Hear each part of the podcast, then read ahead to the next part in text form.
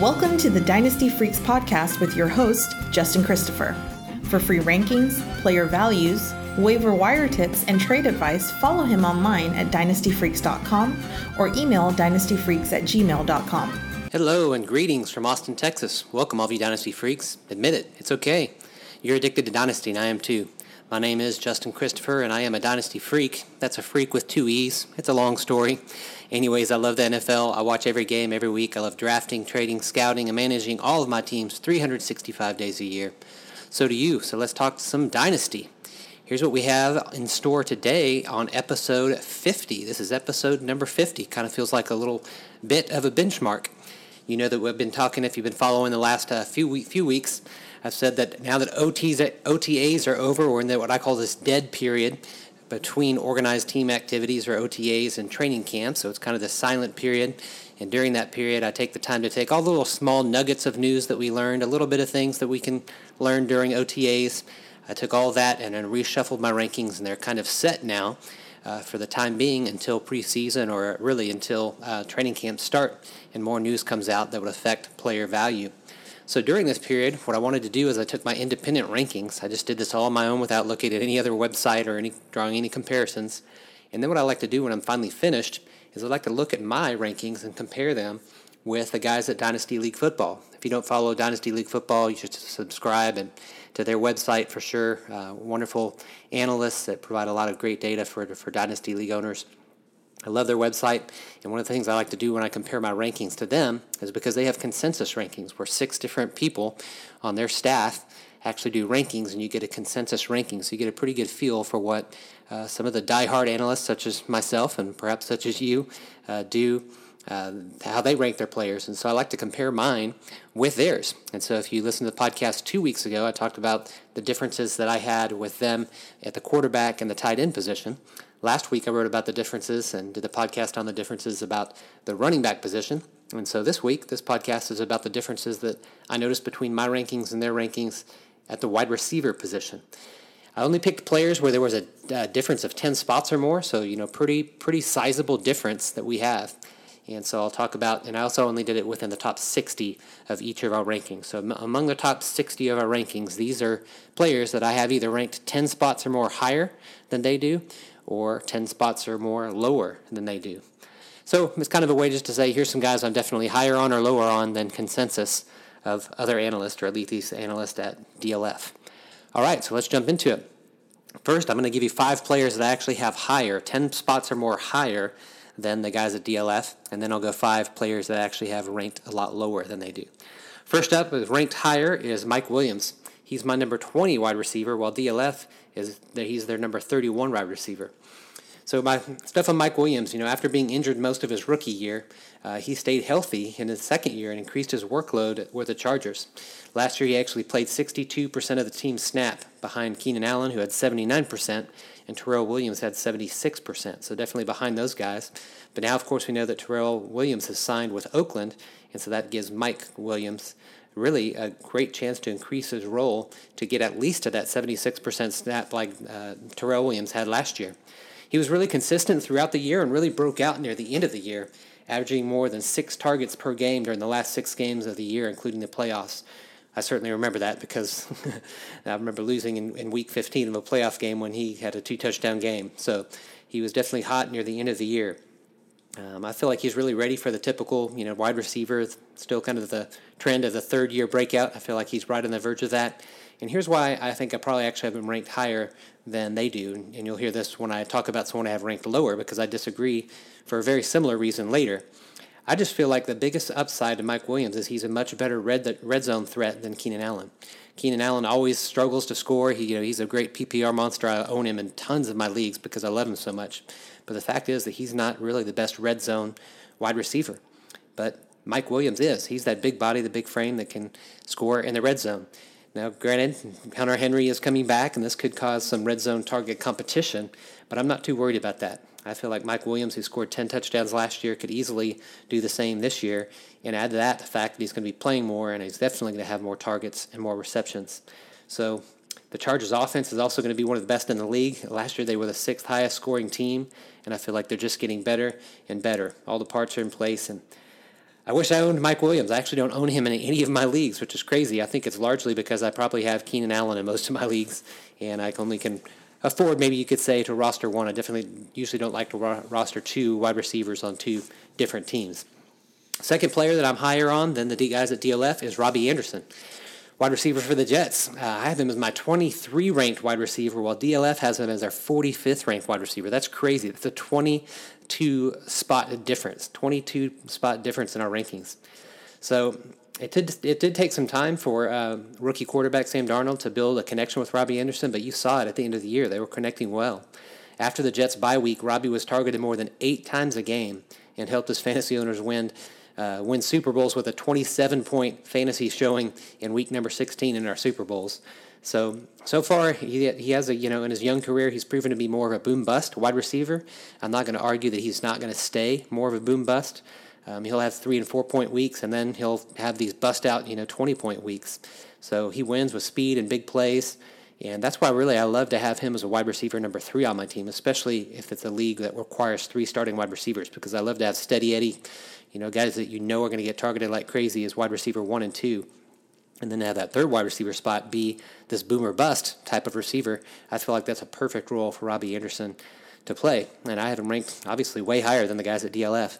Um, I backed it up with actions because I do have him in several leagues. In fact, I drafted him as my number three wide receiver behind Julio Jones and Brandin Cooks in my recent FFPC startup draft.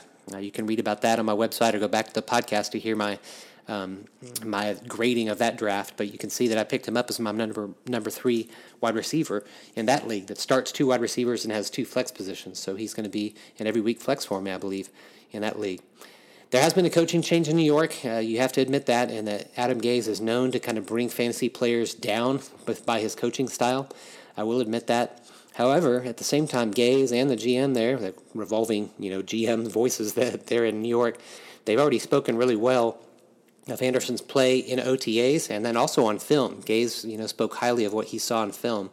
Uh, just kind of getting there as a new coach and looking back at how uh, Anderson had played already. Darnold is also a great improvisational quarterback, which can lead to many broken plays, resulting in long touchdown passes. And Robbie is going to be the recipient of those passes in the coming year.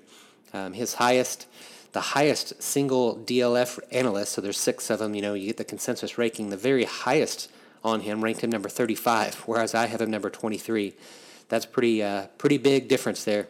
So clearly, I do uh, disagree with DLF on this one. Third guy that I'm actually higher on than the guys at DLF is Dante Pettis. He's my number 26 wide receiver. DLF ranks him as their number 36 receiver. So we've got a 10 point or 10 spot difference. I was higher on Pettis than most anyone in last year's rookie draft, two years ago, rookie draft. Um, I had and, and I loved him more than most, but certainly not more than Matt Waldman. If you follow Matt Waldman, he had him ranked as his number one rookie in the 2018 class. And so with Waldman's endorsement, that should obviously count for something because he's so good at what he does. I've continued to have him higher, ranked higher than most all the other analysts, even though he didn't quite prove himself until the end of last season. It really was his last five games of the year that he played. The last five games he played, he had averaged 14 fantasy points a game. I believe that he will be the highest targeted wide receiver in San Francisco. Uh, that said, notice I said wide receiver, not pass catcher, because Kittle will be the most targeted, I'm sure. But beyond that, I really do believe it will be Pettis. I love Deebo Samuel. I don't. I just don't think that he's going to come in and take the targets from a guy who's already been in uh, in the NFL for a year and under this uh, offense for a year.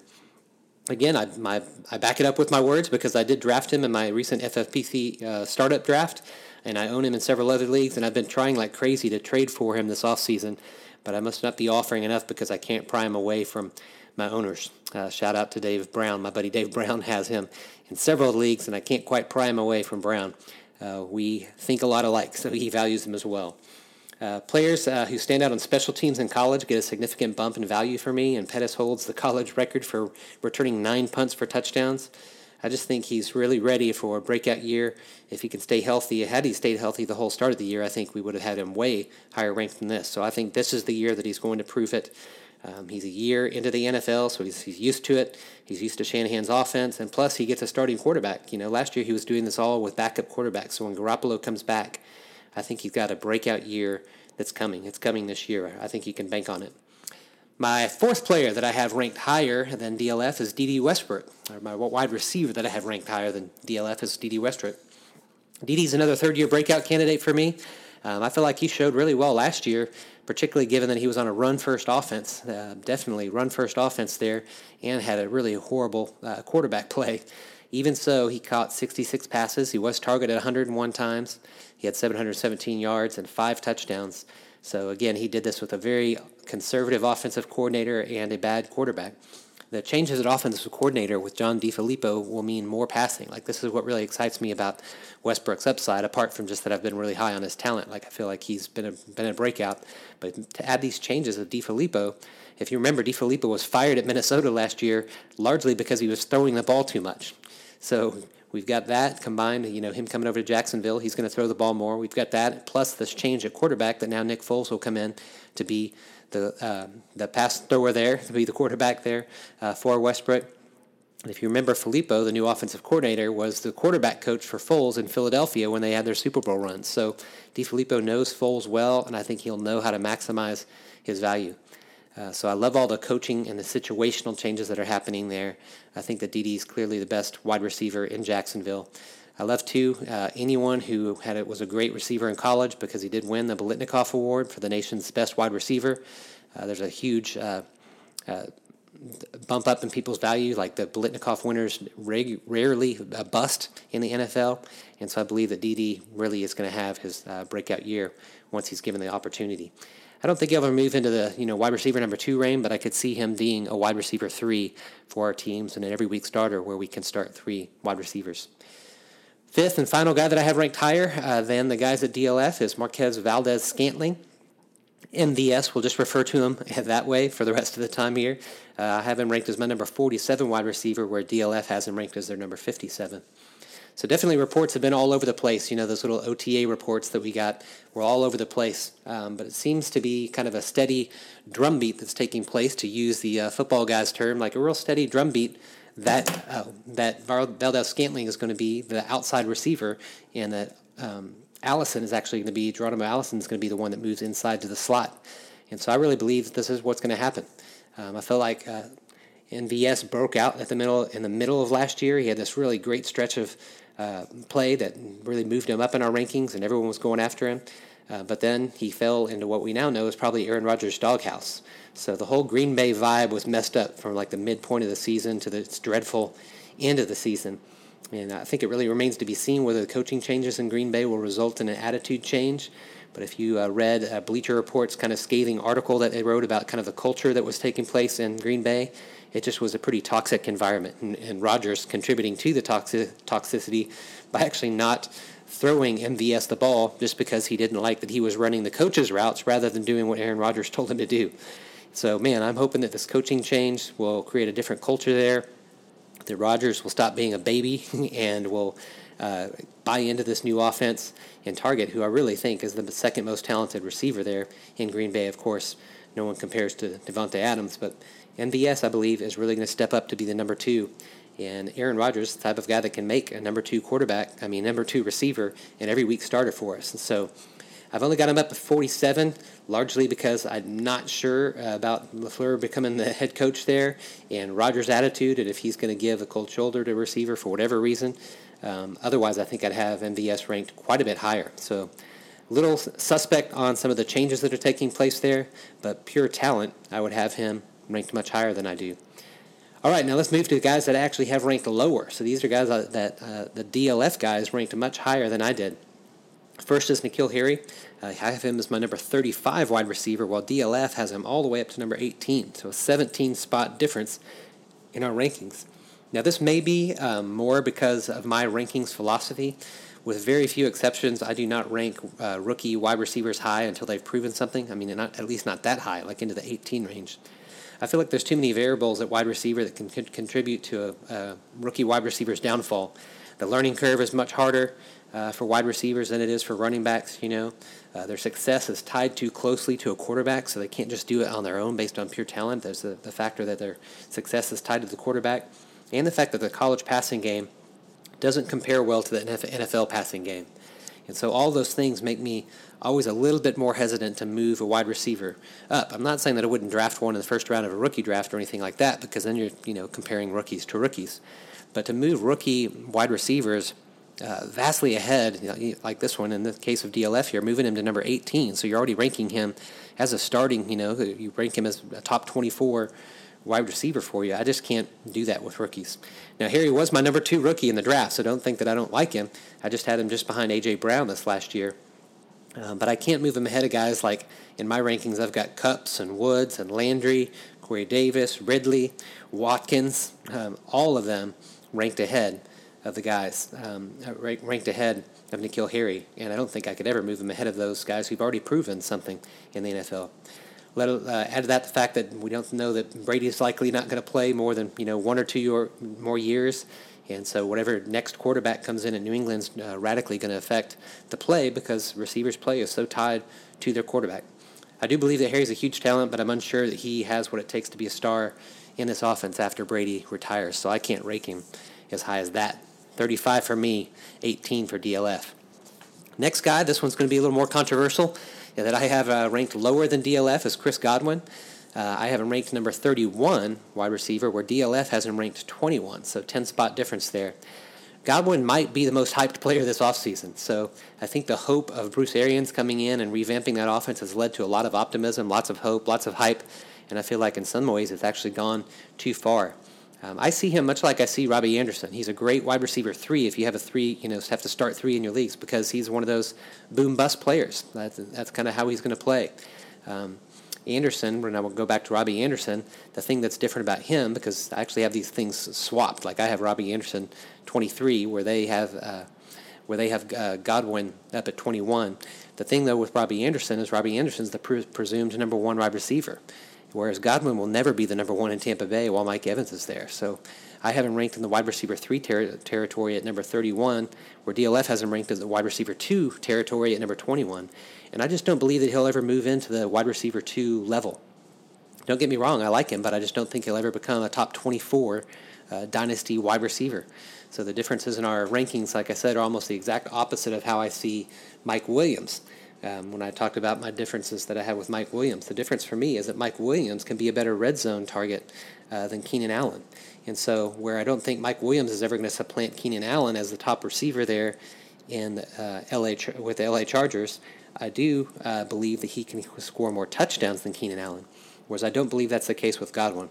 Godwin is a great red zone threat, but not near as good as Mike Evans um, and perhaps even O.J. Howard if they start using him better. So, which is why I have him ranked as a as a uh, wide receiver number three at 31, and could never move him up into the wide receiver two range for me. Third player that I'm lower on than the guys at DLF is DK Metcalf. Um, I have him ranked as my number 41 wide receiver, while DLF has him ranked as their number 27 wide receiver. I won't go into it again, but here we go again with the rookies. So, so all the points that I made regarding N'Keal Harry apply to DK Metcalf as to why I don't move uh, rookie wide receivers up that much. Um, I have a lot more proven players, like even his teammate Lockett. I have Tyler Boyd, Will Fuller, Christian Kirk, Alshon Jeffery, and Pettis ranked ahead of Metcalf.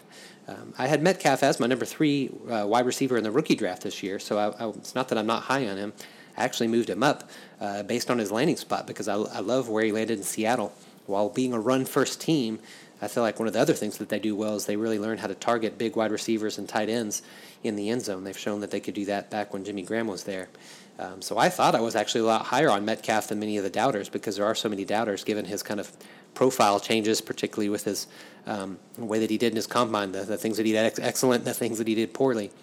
So I thought I was actually higher on him. I moved him up after he got drafted by Seattle.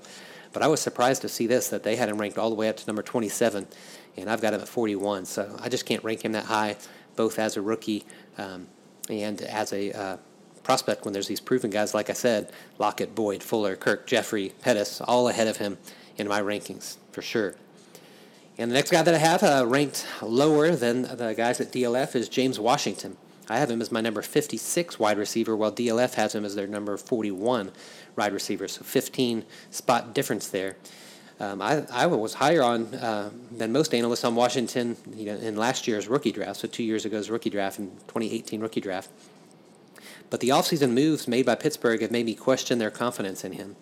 So trading Antonio Brown certainly like boosted Washington's dynasty value. I saw a couple trades go down for him shortly after he was uh, Brown was traded, so his, his value spiked there.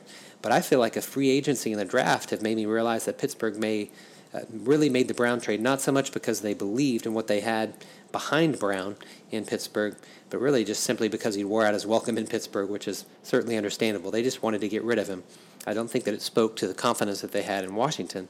And then I uh, do believe it does speak to the confidence they have in Juju, for sure. Like they, the trade proved that they love Juju, but then free agency and the draft proved that they questioned the guys behind Juju. Uh, they picked Donte Moncrief in free agency, and then they drafted Diontae Johnson in the third round. So I think the wide receiver two position in Pittsburgh is really up for grabs. And the news that came out of OTAs and other people uh, speculated that Moncrief, whom I've always liked, was doing much better in OTAs, and it caused me to move Washington down when I heard that news and move Moncrief up a bit. Um, long term, James Washington, you know, definitely is the better, you know, prospect long term. But for this year, um, I think it's too much of a mess to have Washington ranked as high as the DLF people do there, ranking him 41, whereas I have him ranked number 56. Finally, the last guy on my list is Courtland Sutton. Uh, I have him ranked a lot lower than the guys at DLF. DLF ranks him number 30, whereas I rank him number 48. They rank him number 30, and I have him 48, so we've got an 18 spot difference. That's pretty big.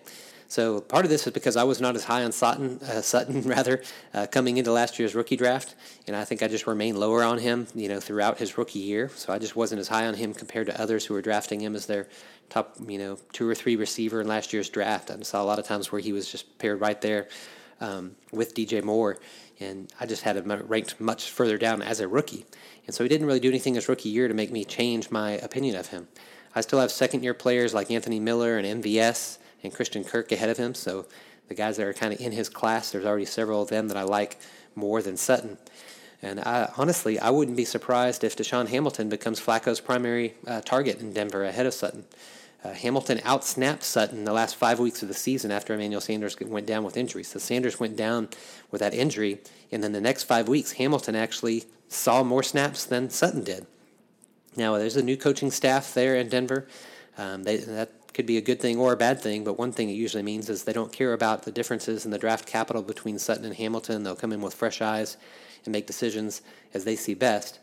Um, I must just uh, just be way lower on him than, than others because I have Sutton ranked number 48 in my overall wide receiver rankings, and Hamilton is really close to him at 53. DLF, however, has Sutton ranked number 30 and Hamilton ranked 58. So they've got a 28 spot difference between those receivers where I'm just not so sure that Hamilton can't become the number one. I have them much closer with Sutton at 48 and Hamilton at 53, so just five spots different. Clearly, I see it as a much closer uh, battle for the number one wide receiver spot there in Denver. So that's going to be a wrap for this week, my freaky friends. Thanks so much for listening. Uh, as always, make it a two way conversation anytime by contacting me at Dynasty Freaks at dynastyfreaks.com. That's dynastyfreaks with two E's. I'm much better on email than I am on Twitter, so you can email me at dynastyfreaks with two E's at gmail.com. I uh, have been building the website and the podcast for about a year now. Like I said, we're celebrating episode number 50. Uh, my real goal was to develop a year's worth of content before promoting the website. I did this for two reasons. One was to get better through practice, but two, and more, I think this is more importantly, I wanted to have a year's worth of verifiable, contestable content on the site so that you could see for yourself whether my dynasty takes are generally right or wrong. You can go back and look and date all the things that I've said, all the things that I've written, and go back and look.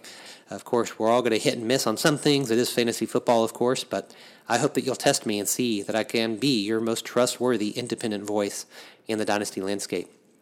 Now that I have about a year of verifiable content, uh, contestable content on the website, I am starting to pro- promote the website, and you could do me a big help by rating and reviewing uh, the podcast on iTunes. I'll read those if you do. This last week we didn't have anyone that uh, rated and reviewed. We do have six rates of uh, six five star ratings and three reviews. Would love to have another review and another rating uh, up there on iTunes.